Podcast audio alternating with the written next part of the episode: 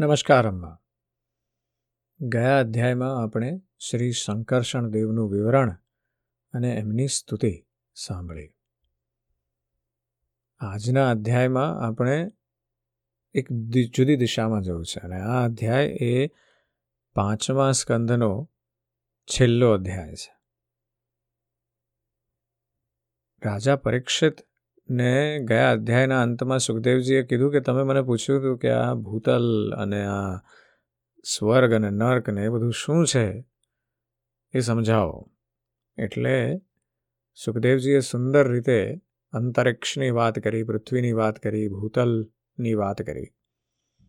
અને હવે રાજા પરીક્ષિતને પ્રશ્ન થયો છે કે, હે મહર્ષિ, લોકોને આ જે ઉત્તમ કે અધમ ગતિઓ પ્રાપ્ત થાય છે? એમનામાં આટલી વિભિન્નતા શા માટે છે? પ્રશ્ન બહુ સુંદર છે. પ્રશ્ન એ નથી કે લોકોને કેમ ઉત્તમ કે અધમ ગતિઓ પ્રાપ્ત થાય છે. કારણ કે એની વાત તો સુખદેવજીએ આગળ કરી જ દીધી છે. પણ એમાં આવી વિભિન્નતાઓ કેમ છે? એટલે પ્રશ્ન કેટલો સુંદર છે. એની ગુઢાર્થતા જુઓ. કે એ પ્રશ્ન એવો નથી કે ખાલી કેમ થાય છે પણ એમાં આ જુદું જુદું કેમ છે? એટલે જો સારો પ્રશ્ન પૂછવામાં આવે તો એને સારા ઉત્તરો પણ મળી શકે. એટલે સુખદેવજી કહે છે કે, હે રાજન, કર્મ કરનારા મનુષ્યો સાત્વિક, રાજસ અને તામસ ત્રણ પ્રકારના હોય છે. તથા તેમની શ્રદ્ધાઓ પણ ભિન્ન ભિન્ન પ્રકારની રહેલી હોય છે. આ પ્રમાણે સ્વભાવ અને શ્રદ્ધાની ભિન્નતાને લીધે તેમના કર્મોની ગતિ પણ ભિન્ન ભિન્ન હોય છે. અને ન્યૂનાધિક અંશે આ તમામ ગતિઓ પ્રમાણે જ બધા કર્મકર્તાઓને પ્રાપ્ત થાય છે. આ જ પ્રમાણે નિષિદ્ધ કર્મોરૂપી પાપ કરનારાઓને પણ તેમની શ્રદ્ધાના અસમાનપણાને કારણે એક સરખું ફળ ભણતું નથી. તેથી અનાદિ અવિદ્યાને વશ થઈને કામનાપૂર્વક કરેલા તે નિષિદ્ધ કર્મોના પરિણામે હજારો પ્રકારની જે નારકીય ગતિ પ્રાપ્ત થાય છે, તેનું હું તમને હવે વિસ્તારપૂર્વક વર્ણન કરીશ.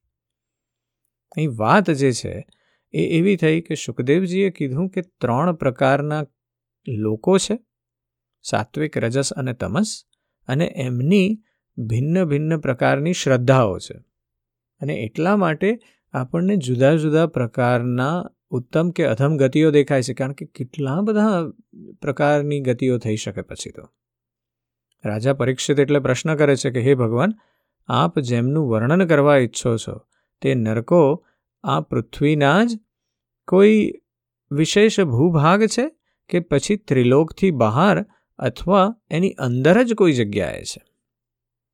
એટલે સુખદેવજી કહે છે કે, હે રાજન, તે નરકો ત્રણેય લોકની અંદર જ છે.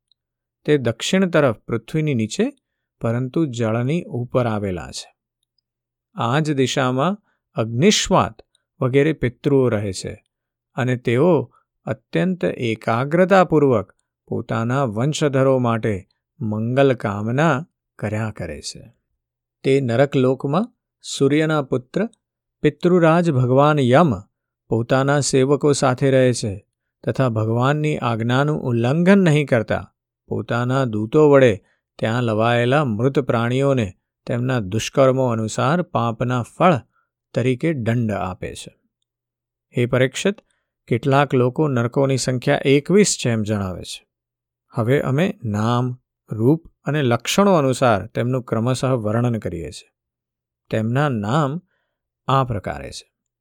તામિસ્ત્ર અંધતામિસ્ત્ર રૌરવ, મહારૌરવ કુંભીપાક કાલસૂત્ર અસિત પત્રવન શુકરમુખ અંધકૂપ કુર્મિભોજન સંદંશ તપ્સસુર્મી વજ્રકંટક શાલ્મલી વૈતરણી પુયોદ પ્રાણરોધ વિશશન લાલાભક્ષ સારમેયાદન અવિચી અને અયપાન આ ઉપરાંત ક્ષારકધર્મ રક્ષોગણ ભોજન શૂલપ્રોત દંદશૂળ અવટ નિરોધન પર્યાવર્તન અને સૂચિમુખ. આ સાત બીજા મળીને કુલ અઠ્ઠાવીસ નરકો જાત જાતની યાતનાઓને ભોગવવાના સ્થાનો છે. જે મનુષ્યો બીજાઓના ધન, સંતાન કે સ્ત્રીનું હરણ કરે છે. તેને અત્યંત ભયાનક યમદૂતો કાળપાશથી બાંધીને જબરજસ્તીથી તામિસ્ત્ર નરકમાં નાખે છે. તે અંધકારપૂર્ણક નરકમાં તેને જન અન્ન જળ નહીં મળ આપવા, દંડા મારવા, ભય દેખાડવા વગેરે અનેક પ્રકારના દુઃખો આપવામાં આવે છે. એનાથી અત્યંત દુઃખી થઈને તે એકાએક મૂર્છિત થઈ જાય છે.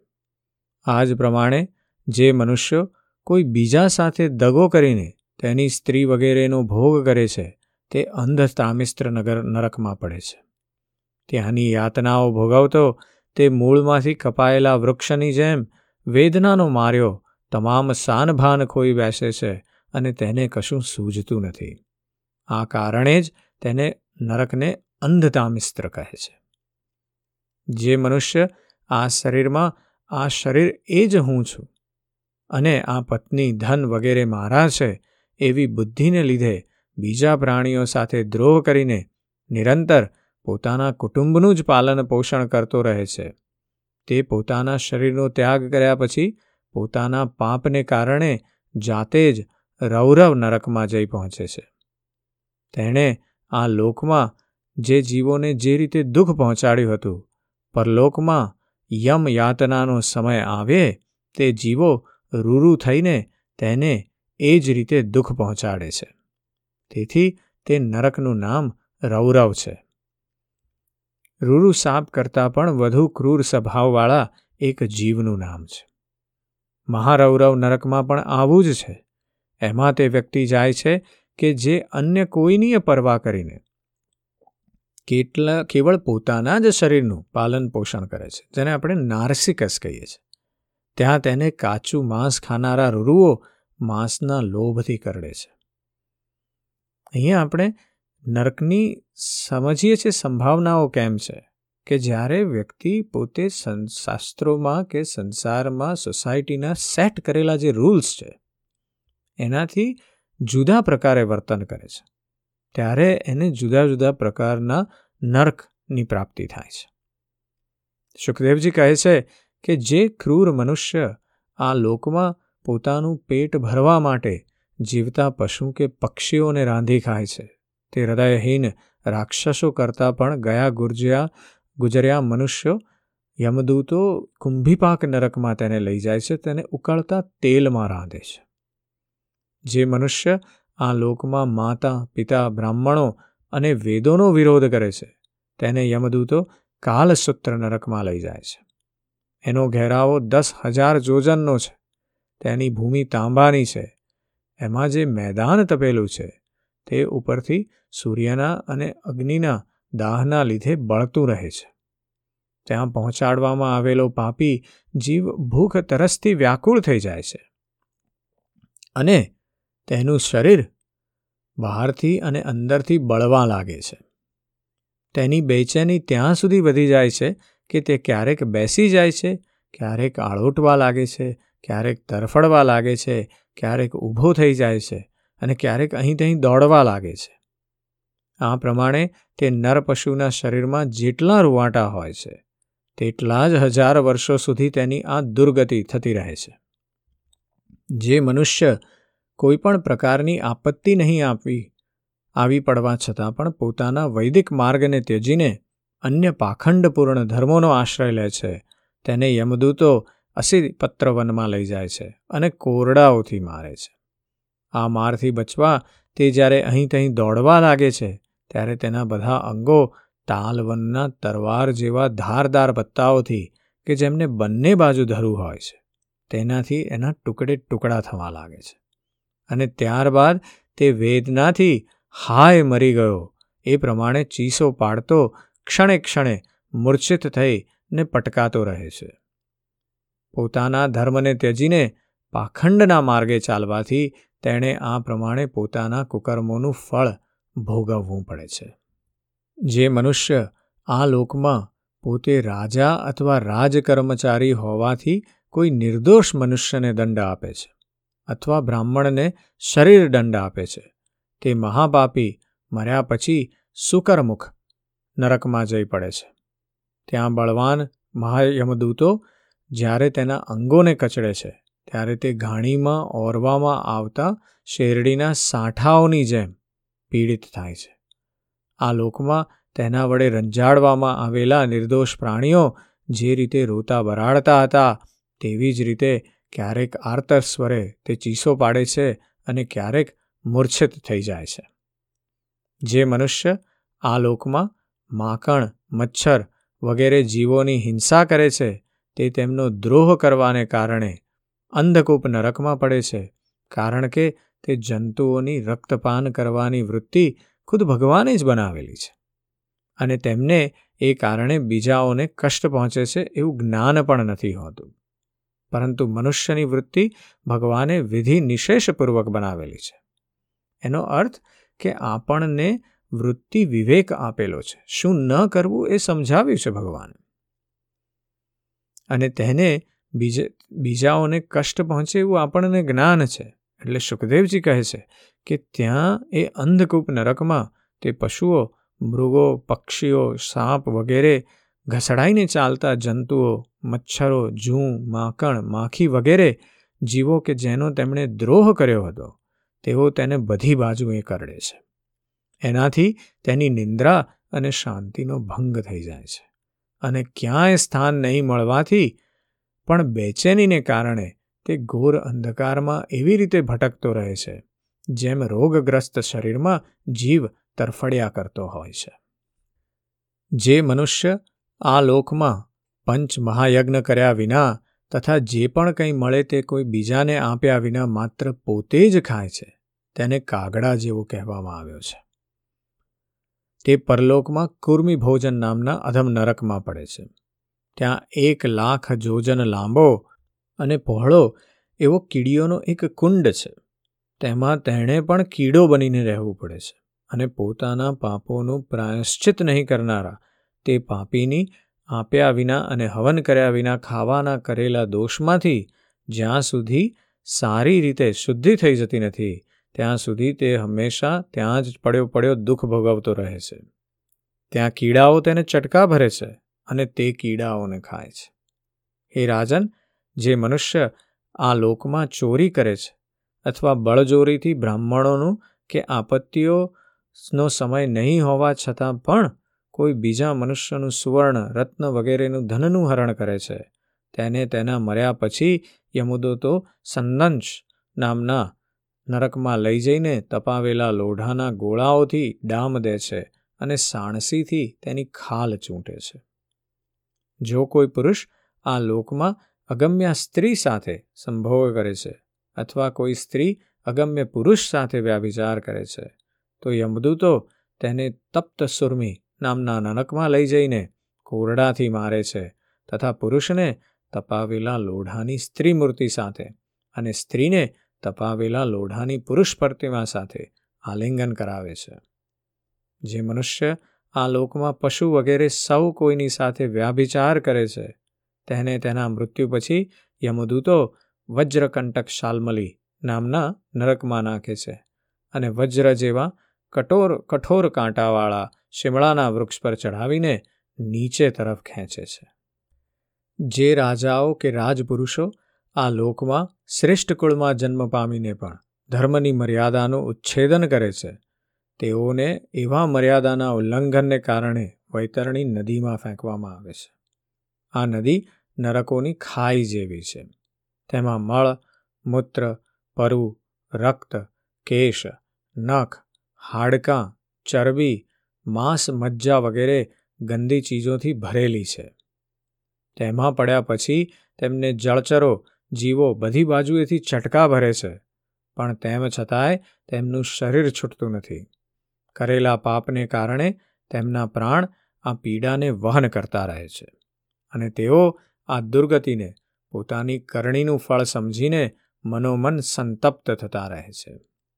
જે લોકો શૌચ શુદ્ધિ અને આચરણના નિયમોનો પરિત્યાગ કરીને તથા લાજ મર્યાદાને તિલાંજલિ આપીને આ લોકમાં શુદ્રાઓની સાથે સંબંધ જોડીને પશુઓના જેવું આચરણ કરે છે, તેઓ પણ મર્યા પછી પરુ, વિષ્ઠા, મૂત્ર, કફ અને મળથી ભરેલા પુયોદ નામના સમુદ્રમાં પડે છે.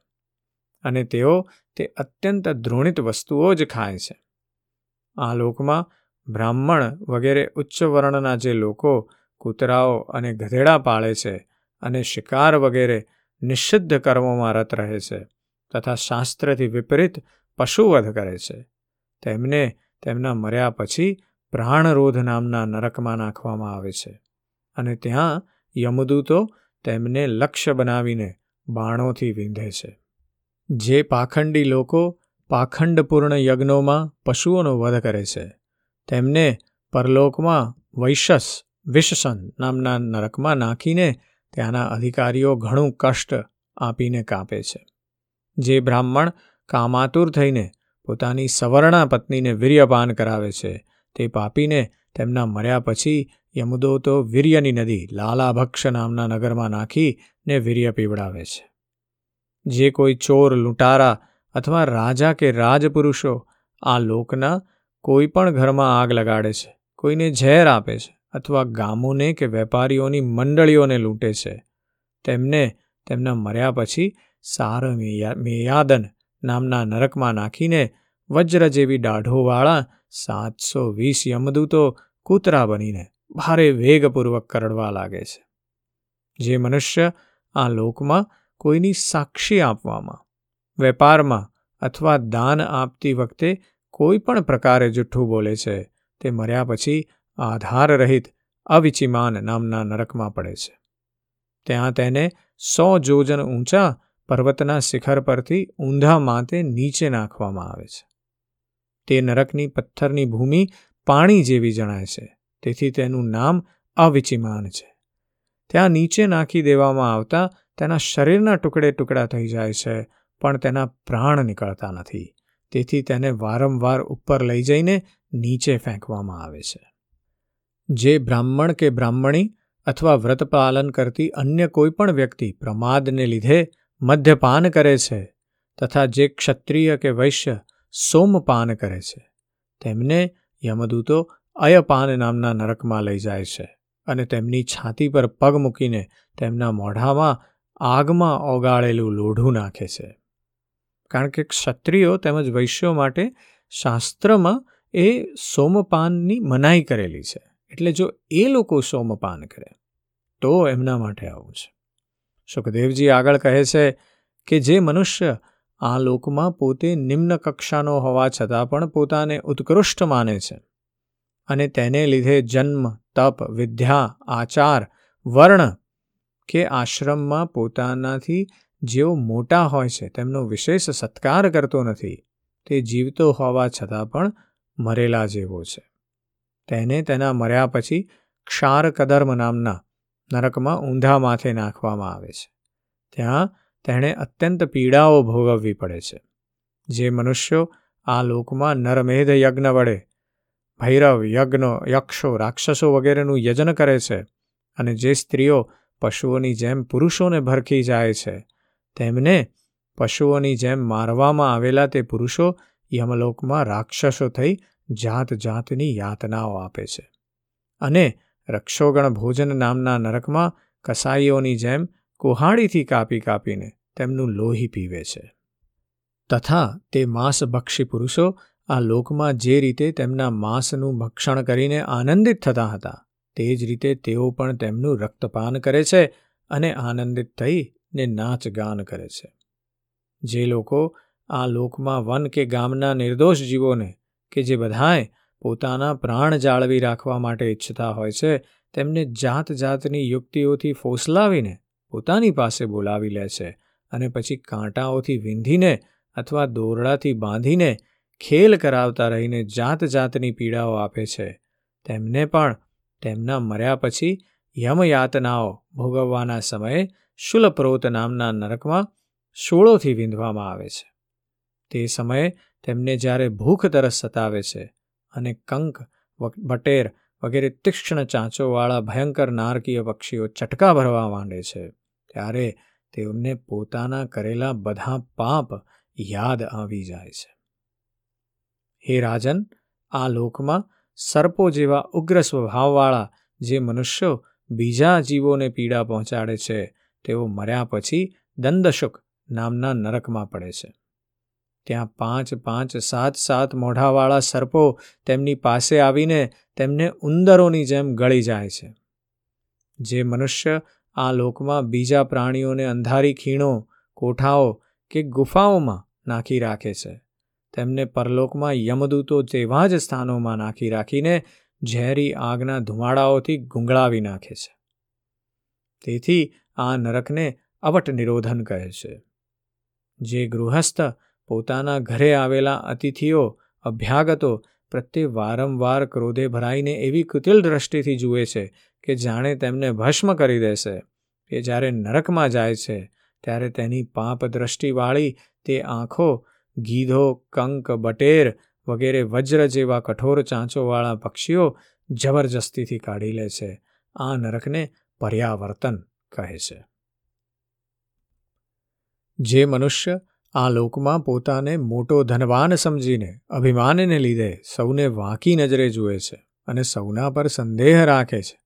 જેમના હૃદય અને મુખ ધન સંપત્તિના વ્યય અને નાશની ચિંતાને લીધે શોષાયેલા રહે છે અને તેથી જરા પણ સુખચેન નહીં પામીને, યક્ષની જેમ ધનનું રક્ષણ કરવામાં જ પ્રવૃત્ત રહે છે. તથા જે ધનના ઉપાર્જન માટે તેમાં વધારો કરવા માટે અને તેને સાચવવા માટે જાત જાતના પાપ કરતો રહે છે, તે નરાધમ મનુષ્ય પછી સૂચિમુખ નામના નગરમાં પડે છે. ત્યાં યમરાજના દૂતો તે અર્થ પિશાચ પાપાત્માના બધા અંગોને દરજીઓની જેમ સોય દોરાથી સીવે છે. એ રાજન યમલોકમાં આ જ પ્રકારના સેંકડો હજારો નરકો છે.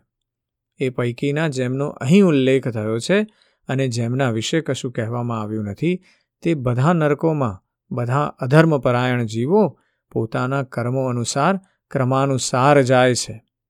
આ જ પ્રમાણે ધર્માત્મા મનુષ્યો સ્વર્ગ વગેરે લોકોમાં જાય છે. આ પ્રમાણે નરક અને સ્વર્ગના ભોગથી જ્યારે તેમના મોટા ભાગના પાપો અને પુણ્યો ક્ષીણ થઈ જાય છે, ત્યારે બાકી બધેલા, બચેલા પુણ્ય પાપરૂપી કર્મોને લીધે તેઓ આ જ લોકમાં ફરીથી જન્મ લેવા માટે પાછા આવે છે. આ ધર્મ અને અધર્મ બંનેથી વિશ્વક્ષણ એવો એ જે નિવૃત્તિ માર્ગ છે. તેનું તો પહેલાં જ આપણે વર્ણન કરી ચૂક્યા છીએ. આ નિવૃત્તિ માર્ગ અને સાંખ્યયોગની વાત આપણે બીજા સ્કંધમાં કરી હતી. સુખદેવજી કહે છે કે પુરાણોમાં જેમનું ચૌદ ભુવનો થકી વર્ણન કરવામાં આવ્યું છે, તે બ્રહ્માંડ કોષ આટલો જ છે.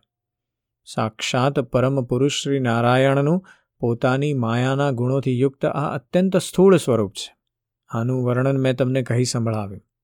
પરમાત્મા ભગવાનનું ઉપનિષદોમાં વર્ણવાયેલું નિર્ગુણ સ્વરૂપ, જો કે મન અને બુદ્ધિની પહોંચથી બહાર છે, તો પણ જે મનુષ્ય તેમના આ સ્થૂળ રૂપનું વર્ણન આદરપૂર્વક વાંચે છે, સાંભળે છે કે સંભળાવે છે, તેની બુદ્ધિ, શ્રદ્ધા અને ભક્તિને કારણે શુદ્ધ થઈ જાય છે.